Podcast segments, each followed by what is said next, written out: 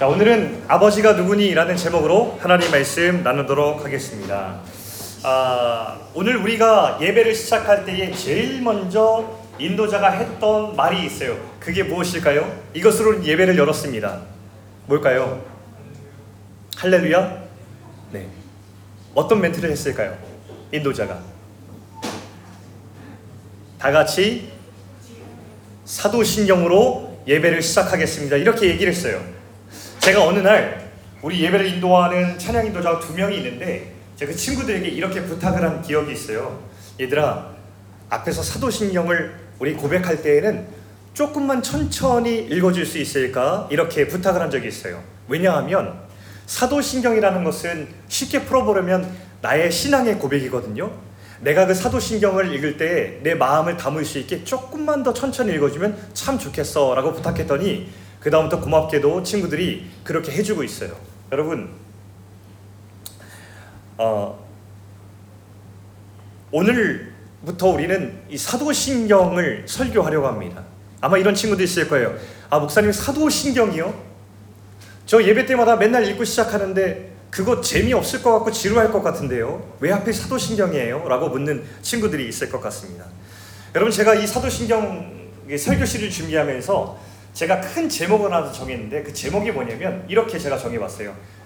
중요한 건 꺾이지 않는 믿음이라는 이 제목을 제가 정해봤어요. 이게 왜 그런지 아세요? 사도신경을 다른 말로 하면 전 닻이라고 생각해요. 닷. 여러분 닷 뭔지 알아요? 앵커라고 하죠. 이 뭔지 알아요? 사진 한번 보여줄까요? 여러분 저기 커다란 배가 있잖아요. 저 커다란 배 앞에 보면 저기 줄 같은 게 내려와 있어요. 저기 뭘까요? 다음 페이지 사진 보여주시면 저 밑으로 가면 저렇게 닻이 있어요.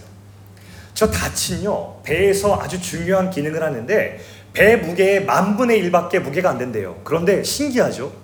배가 물결에 따라서 저렇게 멀리 휩쓸려 가려고 할 때 선장의 명령으로 닻이 바다 밑으로 내려지잖아요. 근데 만분의 1밖에 안 되는 무게가 저 커다란 배를 바다 위에 떠 있을 수 있게 지탱해 준다는 거예요. 흔들릴 수는 있지만 그 바다 물결에 떠밀려가지 않도록 지탱해 주는 그 힘이 뭐냐? 그게 닻이래요. 우리 신앙생활에서도 이 닷과 같은 믿음의 단 역할을 하는 게 있어요. 그게 뭘까요? 그게 사도신경이라고 하는 나의 신앙 고백이에요. 이 신앙 고백이 정확하고 분명할수록 우리 믿음에 닻이 있어요. 여러분 신앙생활 하면요. 아 목사님이 되고 장로님이 되고 권사님이 되면 믿음이 굳건해져서 안, 안 흔들릴 거야 라고 생각하는 친구도 있을지 몰라요. 근데 여러분 그렇지 않아요. 제가 단언하건대 모든 사람은 인생의 고비 길목마다 믿음이 흔들려요 다. 근데 흔들리긴 하지만 결코 떠내려가거나 배가 뒤집어지지 않는 이유는 뭐냐면 믿음의 닻이 있기 때문에 그렇거든요. 그게 바로 뭘까요? 분명한 하나님을 향한 신앙 고백. 하나님이 누구인지 아는 그 믿음의 고백이 우리 믿음을 흔들리지만 굳건히 지탱해 주는 거거든요. 여러분 누군가가 여러분에게 이렇게 묻는다고 상상해 보세요. 옆에 친구들이 교회 열심히 나가는 여러분에게 이렇게 어느 날 물어요. 야 친구야, 너 교회 진짜 열심히 나가더라. 근데 도대체 네가 믿는 게 뭐야? 라고 질문했다고 생각해 보세요. 여러분 뭐라고 대답할 거예요? 여러분이 만약에 어? 나 별로 생각해 본 적이 없는데 아, 나 내가 믿는 게 뭔지 정확한지는 않아. 그냥 막연하게 믿는 거야 라고 대답한다면 여러분 어쩌면 우리는 믿음의 닻을 준비하지 못한 걸 수 있어요. 근데 여러분이 그 질문에 어, 나는 이런 걸 믿어. 나는 이걸 믿는 거야 라는 확실하고 정확한 고백이 있잖아요. 그러면 그건 뭘까요? 아, 믿음의 닻이 있다는 소리예요. 여러분들이 오늘 이 사도신경 시리즈를 통해서 어, 이 시간이 지나갔을 때 여러분 가운데 믿음의 닻이 분명해서 흔들리더라도 그러나 결코 꺾이지 않는 믿음을 소유한 여러분 될 수 있기를 축복합니다. 오늘 우리 사도신경의 고백의 첫 번째는 무엇을 믿는가라고 하는 첫 번째는 뭐냐면 나는 전능하신 아버지 하나님을 믿습니다라는 고백을 볼 거예요. 이 라틴어 원문에 보니까 라틴어로 처음 이 사도신경이 지어졌거든요. 라틴어 어떻게 시작하냐면 이렇게 시작해요. 나는 믿습니다라는 선포로 시작해요. 무엇을 믿는가라고 할 때 첫 번째 나는 전능하신 아버지 하나님을 믿습니다 라는 것을 오늘 같이 살펴보려고 합니다. 전능하신 아버지 하나님이라고 할 때 우리는 전능하신 하나님을 먼저 살펴볼 필요가 있어요. Almighty가 모든 것을 하실 수 있는 하나님이라는 개념을 우리는 보려고 합니다. 여러분 전능하신 하나님이라고 할 때 여러분 누가 떠올라요? 어떤 이미지가 떠올라요? 어쩌면 여러분들 중에는 이런 이미지가 떠오를 수 있을 것 같아요. 사진 보여주면 절대 권력을 진 타노스 같은 힘이 있는 그래서 내가 할 수 있는 것은 무엇인지 이루고야 마는 그런 강력한 힘을 상상할 수도 있, 을것 같고요. 어떤 사람들은 램프의 요정 지니처럼 사람들의 소원을 이루어주는 능력을 가진 자라고 상상할 수 있을 것 같다는 생각이 들었어요. 근데 여러분, 우리 하나님은 타노스 같은 절대 권력으로 힘을 휘두르는 자도 사람들이 원하는 것을 그저 응답해주는 존재도 아니라는 사실을 알 필요가 있어요. 우리는 전능하신 하나님이라는 그 존재를 잘 이해할 필요가 있습니다. 여러분, 전능하신 하나님, 제가 이렇게 한번 요구한다고 상상해 보세요. 하나님 전능하시죠. 모든 것을 다 하실 수 있죠. 그러면요, 모든 변이 네 개인 삼각형을 만들어 주세요 라고 요구한다면 여러분 어때요? 그러니까 하나님 이루어 주실까요? 우리 하나님은 논리가 있으시고 생각이 있으신 분이시거든요. 우리가 생각할 수 있는 힘은 하나님께로부터 온 거예요. 하나님은 앞뒤가 맞는 모순되지 않는 것에 대해서 응답하세요. 또 이렇게 요구한다면 어떨까요? 하나님, 지난번에 하신 약속 있잖아요. 성경에는 약속, 그 약속 깨뜨려 주세요. 라고 우리가 요구한다면 어떨까요? 하나님 그 요구에 응답하실까요? 전능하신 하나님이라는 사실은 이렇게 앞뒤가 맞지 않는 것을 응답하는 것이 전능하신 하나님도 아니고 이렇게 약속을 깨뜨려 주세요라고 하는 하나님이 가진 성품에 위배되는 것을 들어주는 것도 전능하신 하나님의 개념이 아니에요. 우리 하나님은 논리가 있고 생각이 있으시고 우리 하나님은 뭐가 있으시냐면 성품이 있으세요. 선하고 계획이 있고 뜻이 있으신 분이라 얼마나 성실하게 약속을 지키시는 분인데 약속을 깨뜨려 달라 그러면 우리 하나님 거기에 응답하시겠어요? 아니요. 우리 하나님이 어떤 하나님이신지 우리가 잘 알 필요가 있어요. 전능하시다는 개념을 무조건 모든 걸 다 할 수 있는 어떤 능력이라고 하는 것이 아니라 하나님이 어떤 분이신지를 잘 알고 하나님께서 어떻게 전능하심을 사용하시는가 그걸 알 필요가 있습니다. 제가 예전에 브루스 올마이티라고 하는 영화를 본 적이 있어요. 여러분 본 사람 있어요? 되게 재밌는 이 영화인데요. 브루스라는 한 남자가 있는데 삶에 불만이 가득 차 있어요. 가정도 위태롭고 일이 잘 안 풀리는 거예요. 그래서 하나님께 불만을 터뜨렸어요. 아니 당신 살아있다면 내 인생이 왜 이래요 그랬어요. 그랬더니 하나님이 진짜 나타났어요. 찾아와서 그럼 네가 하나님 해볼래? 라고 이렇게 제안했어요. 그럼 내가 너한테 나의 전지전능함을 맡길 테니까 네가 한번 이 세상을 다스려보라. 그 다음에 임시로 그 힘을 맡겼죠. 그래서 브루스가 almighty가 되었어요. Almighty 브루스가 됐어요. 그리고 나서 그 힘을 사용했는데 진짜로 전능한 능력이 생긴 거예요. 너무너무 신났어요. 며칠 동안은. 그리고서 하고 싶은 것을 다 능력을 통해서 하고 사는데 그 다음에 사람들이 기도를 한다는 사실을 알게 됐어요. 그래서 딱 보니까 기도 제목이 막 올라오는 거예요. 근데 귀찮은 거예요. 하나하나 섬세하게 대답하기 귀찮으니 거기다가 모든 기도 제목에다가 yes를 타이프하고 enter를 딱 눌러 버렸어요. 여러분 어떻게 되었을까요? 사람들은 행복하고 이 세상은 아름다워졌을까요? 영화를 보면 그 이후에 어떤 일이 일어나냐면 단편적인 하나의 예가 이랬어요. 복권 1등 당첨되게 해주세요라는 기도한 사람이 너무너무 많았던 거예요. 그래서 당첨은 됐는데 1등 당첨 금액이 몇십 달러밖에 안 되는 거예요. 그래서 사람들은 거리로 나와서 폭동을 일으키고 시위를 하면서 아니 이게 말이 되느냐 1등 당첨자가 몇십만 명이며 당첨액이 이 몇십 달러인 게 이게 말이 되냐라고 하면서 불만을 터뜨리며 오히려 행복해지지 않았어요. 이것을 통해서 뭘 우리가 깨달았냐면 아 나의 구하는 이 원하는 것이 완벽하지 않구나. 내가 지금 구하는 기도 제목이 이루어진다고 해서 내 인생이 진짜 좋은 게 아니구나라는 것을 깨닫게 되었어요. 여러분 우리가 그래요. 사람들은 지금 당장 내가 원하는 것이 이루어지고 전지전능한 하나님이 그것을 응답하면 내가 더 좋아질 것 같지만 우리는 잘 몰라요 우리의 인생을. 뭐가 좋은지 뭐가 진짜 우리 인생의 베스트인지 몰라요. 근데 딱 한 분만이 알고 계세요. 그게 누구죠? 우리 하나님이세요. 근데 여러분 너무너무 감사하고 다행스럽고 좋은 것은 뭐냐면 그 하나님이 너무너무 앞뒤 맥락을 다 이해하시고 있는 분이시고 우리 인생을 아끼시는 분이시며 그 성품을 보니까 너무 선하시고 아름다운 분인 거예요.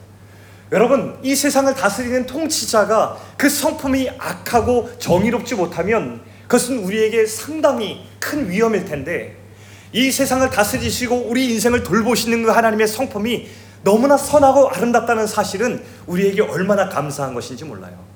근데 결정적으로 한 가지가 남았어요.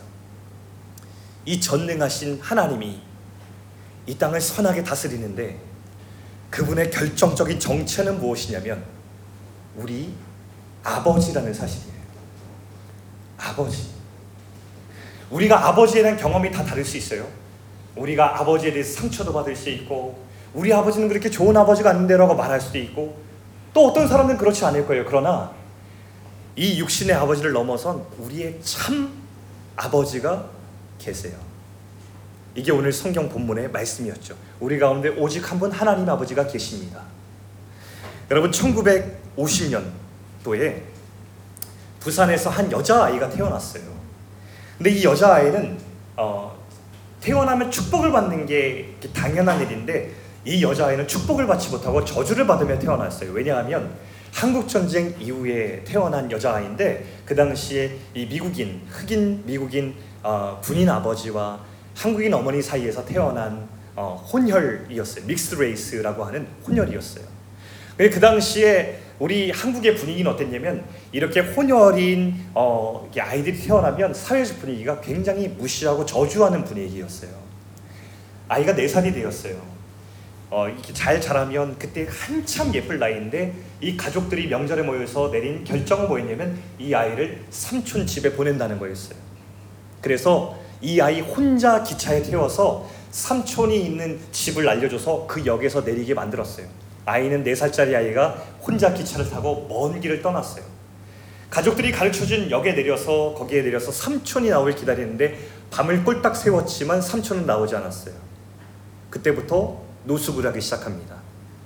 4살 여자아이가 무엇을 통해서 먹고 살 수 있었겠어요?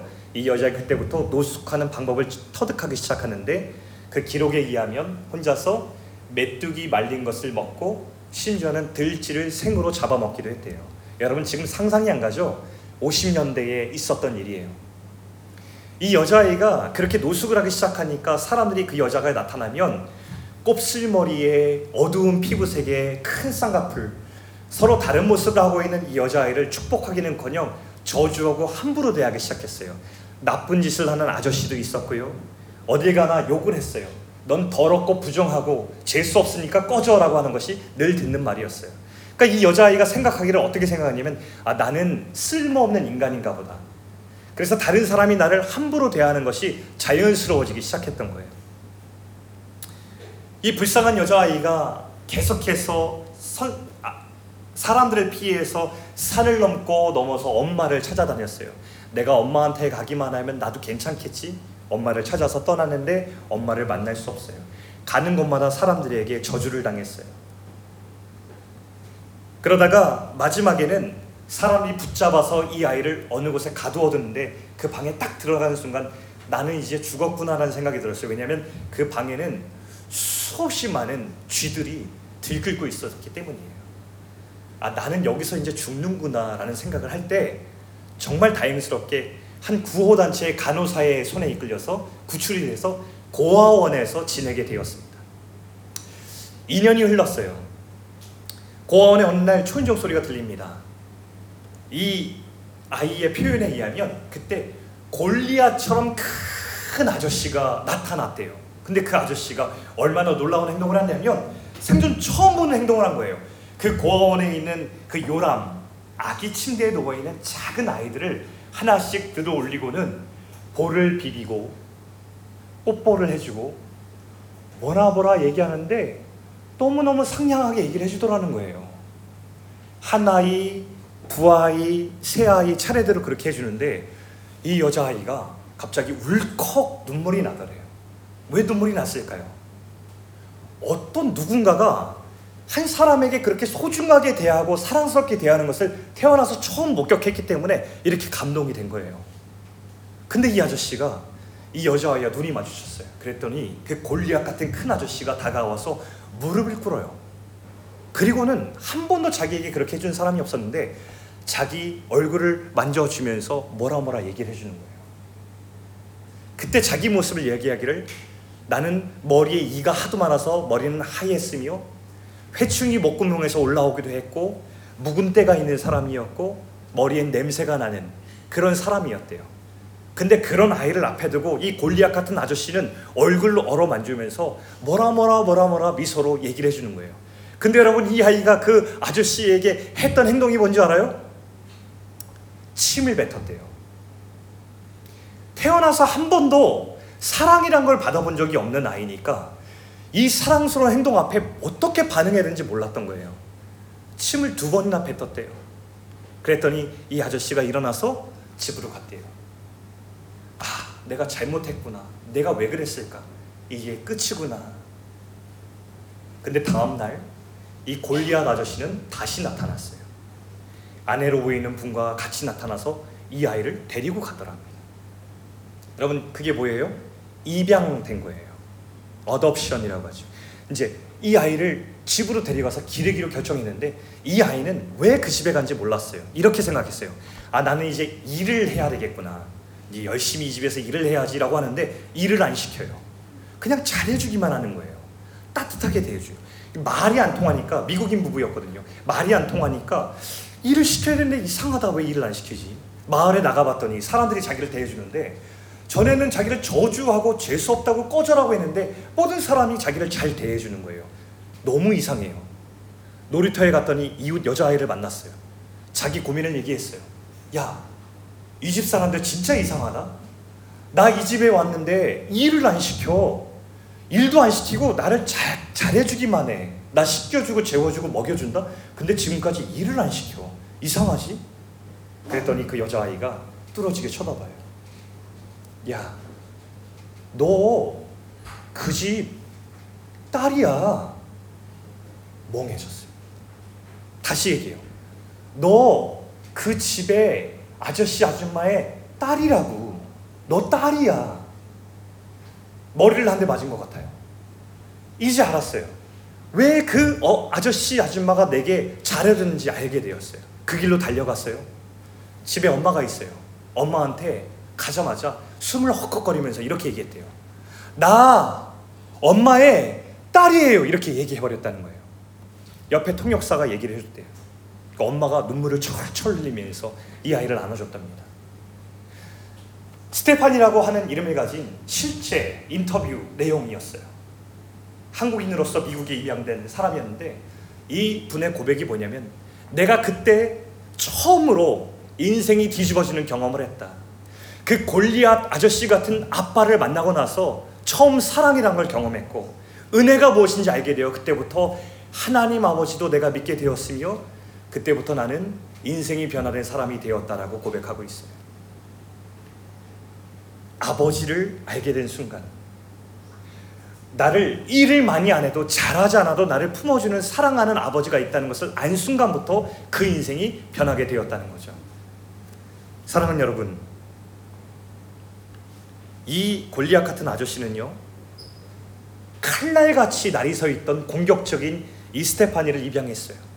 사실 그 곁에 아직 결핍과 상처를 경험하지 못한 아직 애띤 어린아이들이 갓난아기들이 많이 있었는데도 불구하고 아홉 살이나 되었던 공격적인 칼이 서 있는 그 아이를 입양했어요. 그리고 사랑해 주었어요. 그랬더니 그 아이 인생이 변해요. 여러분 아버지라는 것은요. 그리고 아버지를 만난다는 것은 이거예요. 우리 인생 가운데 동일하게 꼭 만나야 될 아버지가 있어요. 우리 이 땅의 인생의 아버지가 어떠하든 간에 우리가 반드시 만나야 될 하나님 아버지가 있는데 그분이 바로 우리 하나님이십니다. 전능하신 아버지께서는 지금도 당신의 성품과 뜻을 다해서 우리를 돌보시는 분이신데요. 이런 아버지가 없어요. 여러분 전능하신 하나님이 어떻게 우리 아버지가 되시냐고요? 사람들은 전능함을 오해해서 그냥 파워풀하게 뭐든지 이루고 돌파하시는 분. 뭐든지 기도만 하면 바로바로 바로 응답을 내리시는 분으로 이해하지만 우리 아버지 하나님의 전능하신 무엇인 줄 아세요? 죽어가는 우리를 위해서 이 세상 누구도 누구도 하실 수 없는 십자가에 달려 죽으심으로 우리의 목숨을 구원하신 진짜 사랑을 보여주신 그 이야기를 당신의 전능하심으로 보여주신 분이에요. 그 아버지 하나님이 저와 여러분의 아버지 하나님이십니다. 우린 이분을 만나야 돼요. 때론 이해가 안 될 때가 있어요. 아니 내 인생이 왜 이런 거야? 나는 왜 이렇게 실패하고 다른 사람들 같은 인생이 아닌 거야? 아니 전능하시다면서 왜 이렇게 내가 하는 기도에는 아무런 응답이 없는 거야? 라고 말할 수 있지만 그럼에도 불구하고 이 세상 누구도 할 수 없는 그 일을 주님께서는 우리 가운데 해주신 거예요. 지금 원하는 당장의 것을 잠깐 해주는 것 아니고 내가 바라는 환경을 잠시 변화시켜 주는 정도가 아니라 우리의 영원한 삶의 운명을 완전히 뒤바꿔 주신 그 만남을 우리 하나님께서 우리 가운데 해주셨어요. 그것은 전능하신 하나님만 하실 수 있는 일이에요. 여러분 찾아보세요. 이 세상에서 물어보고 찾아보세요. 어느 신이 어떤 누군가가 자신의 목숨을 걸고 우리를 사랑하신 이야기가 있는지 이 땅에 아무도 그런 일을 한 존재가 없어요. 오직 하나님 아버지만 우리의 아버지가 되시기 때문에 우리를 위해 그 일을 하셨어요. 그래서 로마서 5장 8절에 보면 이렇게 기록하고 있습니다.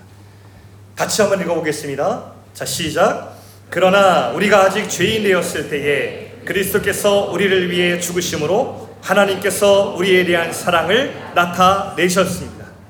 우리가 아직도 죄인이었는데도 불구하고 하나님은 당신의 전능하심으로 모든 힘을 사용하셔서 우리를 위해 죽으심으로 사랑을 증명해 주셨어요.